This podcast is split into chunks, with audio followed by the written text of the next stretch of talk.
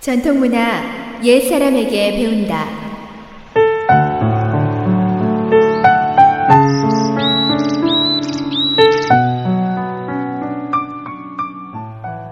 SOH 청취자 여러분, 안녕하십니까? 전통 문화 시간입니다. 오늘 이 시간에는 신비롭고 정의로운 비구니 편을 전해드릴까 합니다.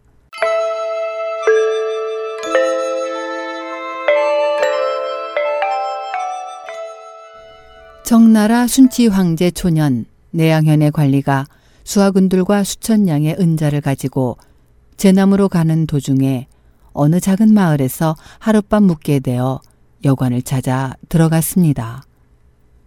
그러나 주인은 그들의 짐을 보고는 완곡한 말로 사절했습니다. 저희는 온종일 걸어 지칠 대로 지쳤습니다. 다음 마을까지는 몇십 리는 좋게 가야 할 텐데 이 밤에 저 짐을 가지고 어떻게 갈 수 있겠습니까? 이 일을 어쩌나. 아우, 이 마을 서북쪽 1, 2도 안 되는 곳에 비구니 암자가 있습니다. 짐을 가진 여행객은 대부분 그곳에서 투숙하니 내 그곳을 안내하겠습니다. 주인은 하는 수 없다는 듯 그렇게 말하고는 앞장서 걸었습니다. 낮은 구름을 넘어서자 인가가 있을 것 같지 않은 울창한 숲 속에 마치 은둔자의 거처처럼 길을 아는 사람이나 찾을 수 있는 그런 암자가 있었습니다. 여관 주인은 관리 일행을 그곳까지 안내하고는 돌아갔습니다. 관리 일행이 판자로 된 문을 두드리자 한참 후에 힘겨운 걸음걸이의 노부인이 나와서 문을 열어주었습니다. 저희는 내양현의 관리로서 명을 받들어 제남으로 가는 중입니다. 오늘 이곳에서 하룻밤 신세를 졌으면 합니다. 그렇게들 하시오. 저쪽에 있는 서쪽 방에 머무르시오. 노부인은 객청이 있는 곳을 가리키며 말하고는 비틀거리면서 쪽문으로 들어갔습니다.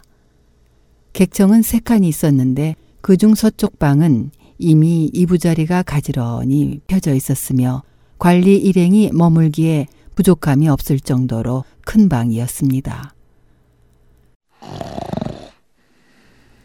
짐을 나른 후 관리 일행은 곧 잠에 골아 떨어졌습니다. 그러나 한 관리만은 몸이 물먹은 솜처럼 무겁고 피곤했으며 뭔지 모를 불안감에 쉽게 잠들 수가 없었습니다. 그때 쪽문이 열리는 소리가 들려 문틈으로 내다보니 노 부인이 부적으로 보이는 붉은 종이를 손에 들고 나와 대문에 붙이는 것이었습니다. 관리는 아무래도 미심쩍어 자는 일행을 깨웠습니다. 이곳 분위기가 심상치 않소. 내 여관에서 얼핏 붉은 머리띠를 한 흉악하게 생긴 자들을 봤는데 왠지 그 자들이 우리를 쫓아온 것 같은 느낌이 드오. 그러니 대비를 해야겠소. 일단 방 곳곳에 등불을 밝히고 날이 밝을 때까지 불침번을 서도록 합시다. 이렇게 해서 이들은 반은 자고 남은 사람들은 은자 상자에 몸을 기댄 채 밖의 동정을 살폈습니다. 삼경이 되자 나뭇가지가 흔들리는 소리가 나더니 그 소리가 점점 커져 맹수의 울부짖음처럼 사악하게 대문이 흔들리는 소리가 들렸습니다. 그때는 자고 있던 사람도 모두 일어나 창과 몽둥이를 들고 문 앞을 단단히 지키고 있었습니다. 에이, 이 늙은이가 이 문에 봉인을 쳐놨군. 대문 밖에서 누군가의 험악한 목소리와 함께 갑자기 꽝 하며 대문 부서지는 소리가 났습니다. 동시에 사람의 발자국 소리가 우르르 물러오더니 관리 일행이 머무는 문을 흔들어 대며 조금 전에 험악한 목소리가 말했습니다. 빨리 문을 여시오. 아니면 우리가 부수고 들어가리다. 관리 일행은 무기를 단단히 쥐고 문이 열리는 순간에 선제 타격으로 일격을 가해 적을 쓰러뜨리기로 약속하고는 문을 노려보고 있었습니다. 그러나 관리 일행이 손 써볼 틈도 없이 문이 열리는가 싶더니 그들은 재빨리 연기가 피어오르는 약초 한 다발을 방 안으로 던졌습니다. 그리고는 문 입구에 서서 재미있는 구경을 관람하듯 발장을 끼고 비웃는 얼굴로 방안 사람들을 바라보았습니다.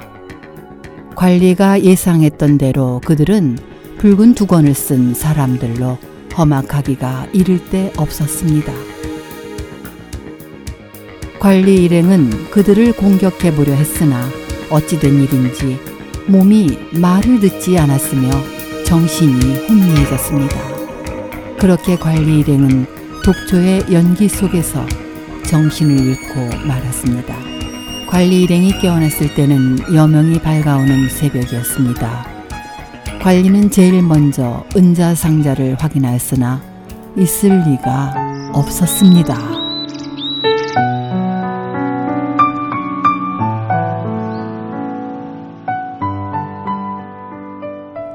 전통 문화 여기에서 마치겠습니다. 다음 이 시간까지 안녕히 계십시오.